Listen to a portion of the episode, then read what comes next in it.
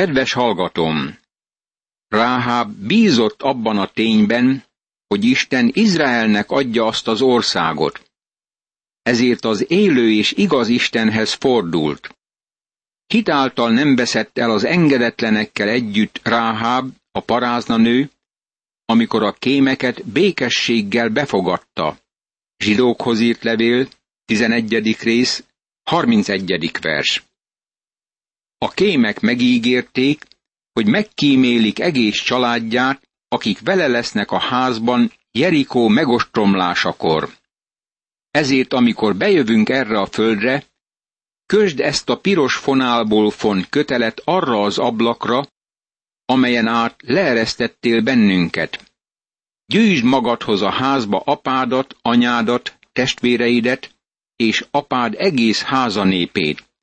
Józsué könyve, második rész, 18. vers. Ha Jerikó városának a királya Istenhez fordult volna, akkor megmenekülhetett volna. Valójában az egész város megmenekülhetett volna, ha hit volna Istenben. Most megtekintjük e fejezet utolsó verseit, amelyekben a kémek jelentéséről olvashatunk.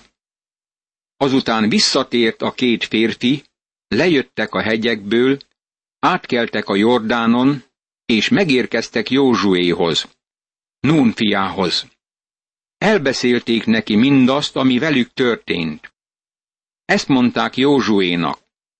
Bizony kezünkbe adta az Úr azt az egész földet.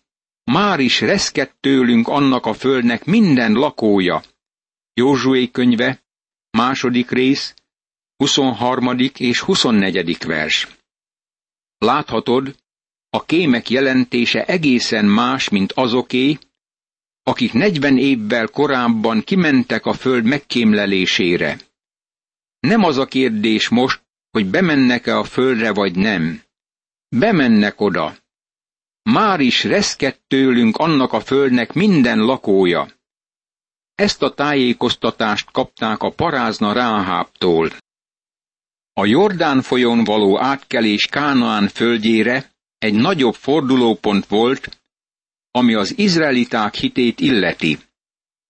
Csak nem 40 évvel korábban Izrael gyermekeinek hasonló krízissel kellett szembenézniük, de akkor kudarcot vallottak. Ahhoz, hogy a vörös tengeren való átkelés által elérkezzenek sínai pusztájába, bizonyos hitre volt szükségük de hogy bevonuljanak Kánaán földjére a Jordán folyón való átkelés által, sokkal nagyobb hitet kellett tanúsítaniuk, mert miután átkeltek a folyón, nem volt többé lehetőségük a menekülésre. Amikor az országba érkeztek, találkozniuk kellett az ellenség hadseregeivel, szekereivel és fallal megerősített városaival. Az egész nép együtt tette meg ezt a lépést, hogy kifejezze Isten iránti elkötelezettségét. Józsué másnap korán reggel fölkelt, fölkerekedtek Sittimből, és eljutottak a Jordánhoz, ő meg Izrael fiai minnyájan. Ott táboroztak, mielőtt átkeltek volna. Három nap múlva végigmentek az elöljárók a táboron, és ezt parancsolták a népnek. Ha azt látjátok, hogy a lévita papok fölemelik isteneteknek az Úrnak szövetségládáját, akkor ti is kerekedjetek föl, és menjetek utána. De legyen mintegy kétezer könyök távolság köztetek és közte. Ne menjetek közel hozzá. Így tudjátok majd az utat, amelyen mennetek kell, hiszen nem jártatok még soha ezen az úton. Józsué könyve, harmadik rész, első verstől a negyedik versig. Isten megparancsolta Józsuénak és Izrael gyermekeinek, hogy keljenek át a Jordán folyón. Amikor átmentek a Jordán folyón, az nagyon más volt, mint a vörös tengeren való átkelés. Amikor a vörös tengeren átvonultak, Mózes lement a vízbe, és megsújtotta azt bottyával. A víz egész éjszaka visszahúzódott. De amikor átkeltek a Jordán folyón, az valójában nagyobb csoda volt, mert mindez árvizes időszakban történt, és átkelésük miatt a víznek meg kellett állnia, ami a holtenger felé tartott. Ezen kívül még valami új is történt. A Fridláda jóval előttük ment, körülbelül egy kilométernyi távolságban, és azt a papoknak kellett hordozniuk, akik odaértek a Jordán folyó széléhez, és megálltak a parton. A ládát vivők megérkeztek a Jordánhoz, és a ládát vivő papok lába a folyó szélén belemerült a vízbe. A Jordán medre pedig az aratás idején mindvégig egészen tele volt. Józsué könyve, harmadik rész, tizenötödik vers. Amikor a papok a Jordán folyó széléhez értek, az kezdett visszavonulni, mintha valami nagy gát keletkezett volna előtte. Az egyik oldalon levő víz lefolyt tőlük, és hamarosan száraz út nyílt meg előttük. Ez az egyik legnagyobb csoda, amit följegyez a Szentírás. Ez az év tavaszán történt. Az országban két esős időszakot tartottak számon. Az őszi és a tavaszi esős időszakot. A tavaszi esők voltak a legbőségesebbek. A Jordán folyó színültig megtelt. Teljesen lehetséges, hogy a Jordán nyugati oldalán lakó népek úgy érezték, hogy még van néhány napjuk, vagy több hetük, mielőtt az izraeliták átkelhetnek a folyón. Valószínűleg úgy érezték, hogy nincs küszöbön a beszély. Egyesek azonban aggódtak, mert tudták, hogy negyven évvel azelőtt ez a nép már átkelt a vörös tengeren. Egyszerre csak megállt a felülről lefelé folyó víz, gátként feltornyosult egy nagy szakaszon Ádámnál, annál a városnál, amely Cáretán mellett volt. A pusztai tenger, azaz a sós tenger felé folyó víz pedig teljesen külön vált. Így kelt át a nép Jerikóval szemben. Az Úr szövetség ládáját vivő papok ott álltak szilárdan a Jordán száraz medrében. Egész Izrael átkelt, és mindaddig száraz volt a meder, amíg az egész nép mindenestül át nem kelt a Jordánon. Józsué könyve, harmadik rész, 16. és 17. vers. Figyeld meg, hogy a papok a Jordán folyó közepére vonultak, és ott álltak meg a fridládát tartva, amíg Izrael gyermekei átkeltek a folyómedren. Az izraeliták Jerikónál vonultak át, de a vizek egészen Ádám városáig föltornyosultak. Még sohasem tudtam azonosítani Ádám városának a helyét. Mi ennek a városnak a jelentősége? Barátom, Minnyájan ebből a városból származtunk abban az értelemben, hogy Ádám az egész emberi család atya, és Ádám által jött be a halál a világba.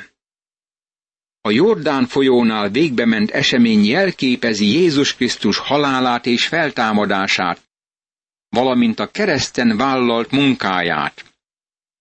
Nem csak kétezer évvel előre mutatott, ahol te és én állunk, hanem visszanyúlt Ádámig, az emberi család kezdetéig. Ez a kép mutatkozik be előttünk ebben az átkelésben. A Fridláda az egyik legcsodálatosabb előképe az Úr Jézus Krisztusnak, amit az Ószövetségben találhatunk. Jól lehet, van több, nagyon látványos és kiemelkedő más előkép is. A Fridláda 40 éven át a pusztai vándorlás idején mindig Izrael táborának a középpontjában helyezkedett el. Minden este, amikor letáboroztak, Izrael tizenkét törzse a Fridládát vette körül. Az volt a középpont. De most első ízben, ami Krisztusról beszél, előttük megy a Jordán folyóhoz, és először azt kellett átvinni a medren. Mint ahogy már kijelentettük, Krisztus megy előttünk a halálban.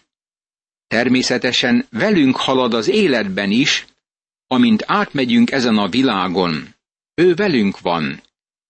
De előttünk ment a halálba, és amikor az Úr belépett a halálba, akkor érted és értem vállalta azt.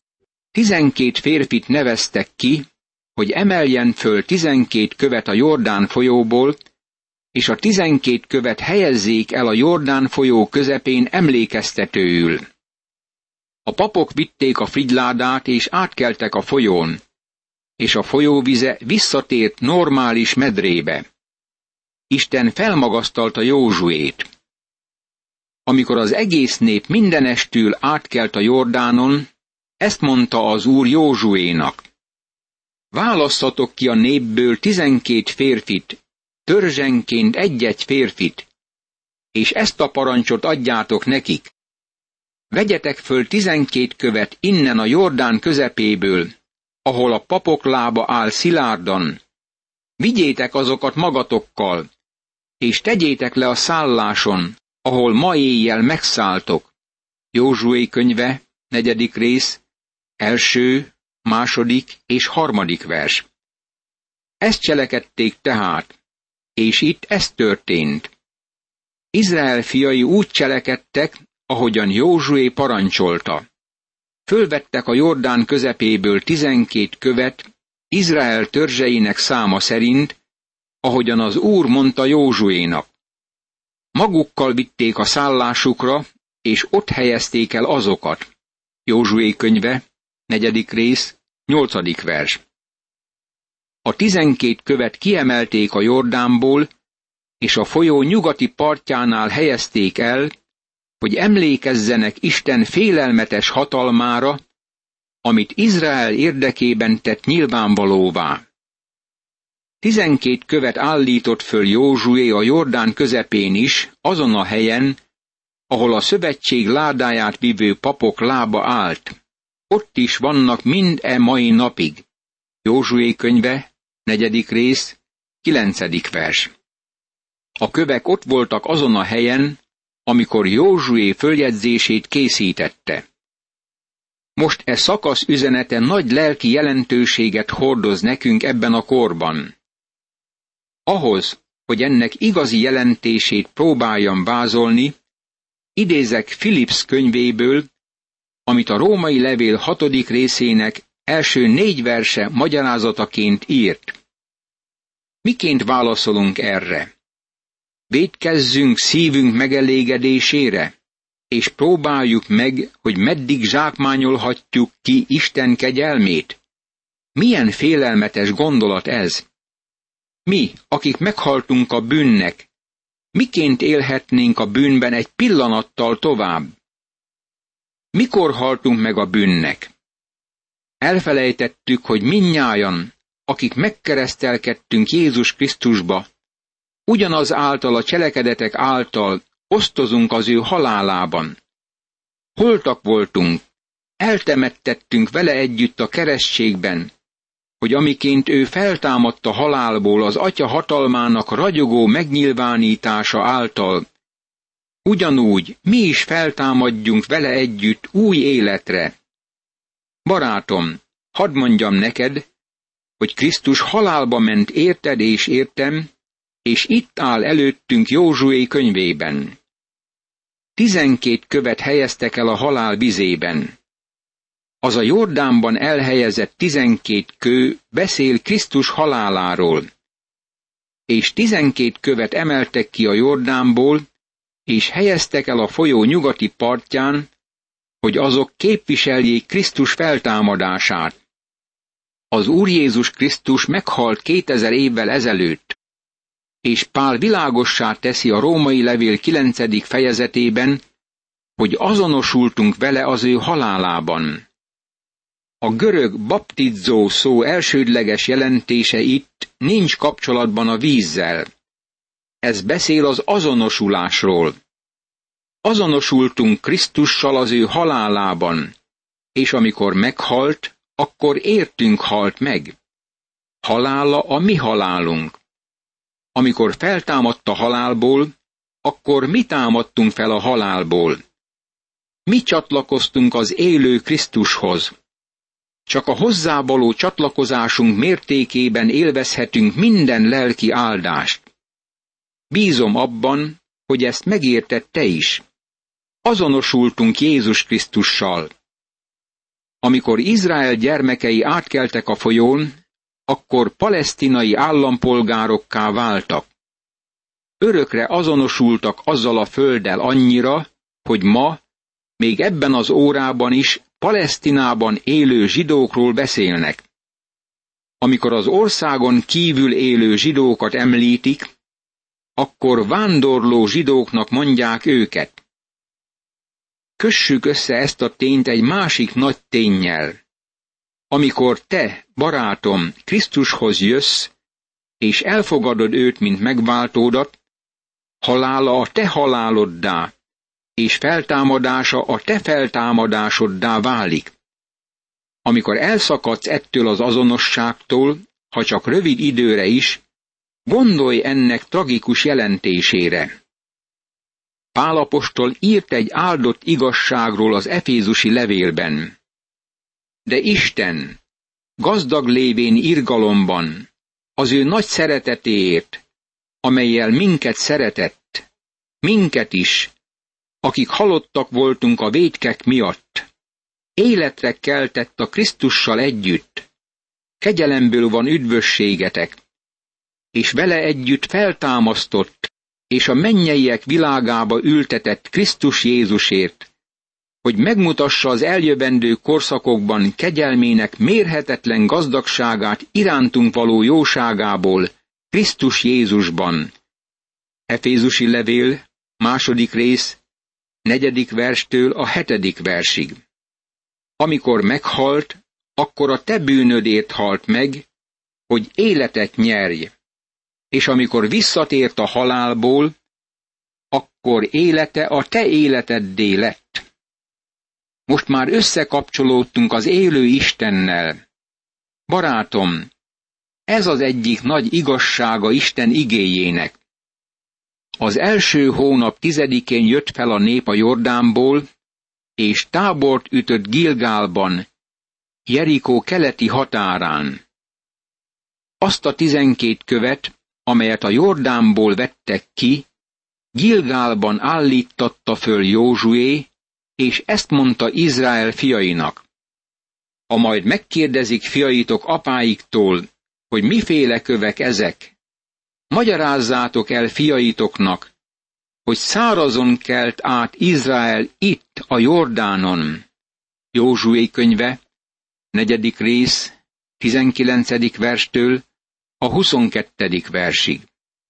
Ha kiemeljük-e fejezetben levő lelki tanulságot, következtetésünk csak az lehet, hogy tanítanunk kell gyermekeinknek az evangéliumot. A szülők feladata az, hogy gyermekeiknek átadják az evangéliumot. Nincs nagyobb kiváltság annál, mint amikor a szülő gyermekét Krisztus megváltó ismeretéhez segíti. Ez a szülők felelősségéhez tartozik. Mert Istenetek, az Úr kiszárította a Jordán vizét előttetek, amíg átkeltetek. Így cselekedett Istenetek az Úr a vörös tengerrel is, kiszárította előttünk, amíg átkeltünk rajta, hogy megismerje a föld minden népe az Úr kezét, hogy milyen erős az, és hogy féljétek isteneteket, az Urat mindenkor. Józsué könyve, negyedik rész, 23. és 24. vers. Amit Isten tett Izrael gyermekeiért, azt az ő javukért, a te és az én javamért tette. Azért tette, hogy a föld minden népe megismerhesse, hogy az Úr keze valóban hatalmas. Ez a cél szemléletesen beteljesült, amikor a kánaániak meghallották a hírt arról, hogy Izrael fiai átkeltek a Jordánon. E fejezetben levő fontos tények tehát a következők. A Fridláda járt elől, és ketté választotta a Jordán folyót. Nem Mózes veszélyével választották ketté. A frigyláda jár elől, amit a papok hordoznak. Krisztus elmegy előttünk a halálba, de velünk jár az életben is. A Jordán Krisztus halálának, és nem a mi halálunknak az előképe. Még egyszer olvassuk, hogy miért szárította ki Isten a Jordán vizét előttük, amíg átkeltek. Hogy megismerje a föld minden népe az Úr kezét, hogy milyen erős az, és hogy féljétek isteneteket az Urat mindenkor. Imádkozzunk! Hatalmas és felséges Istenem! Csodállak téged múltban végzett hatalmas műveidben, abban, hogy Izrael népe előtt ketté választottad a vörös tengert, majd ketté választottad a Jordán folyót, hogy átkeljenek a nekik ígért földre, és ott elhelyezkedjenek, mint a te néped. Köszönöm, hogy engem is megáldottál minden lelki áldással a mennyekben, a Krisztus Jézusban, és erőt is adsz ahhoz, hogy ezeket az áldásokat elsajátítsam, és megharcoljak értük lelkem ellenségével, a sátánnal. Uram, hálát adok neked ezekért a csodálatos áldásokért. Ámen.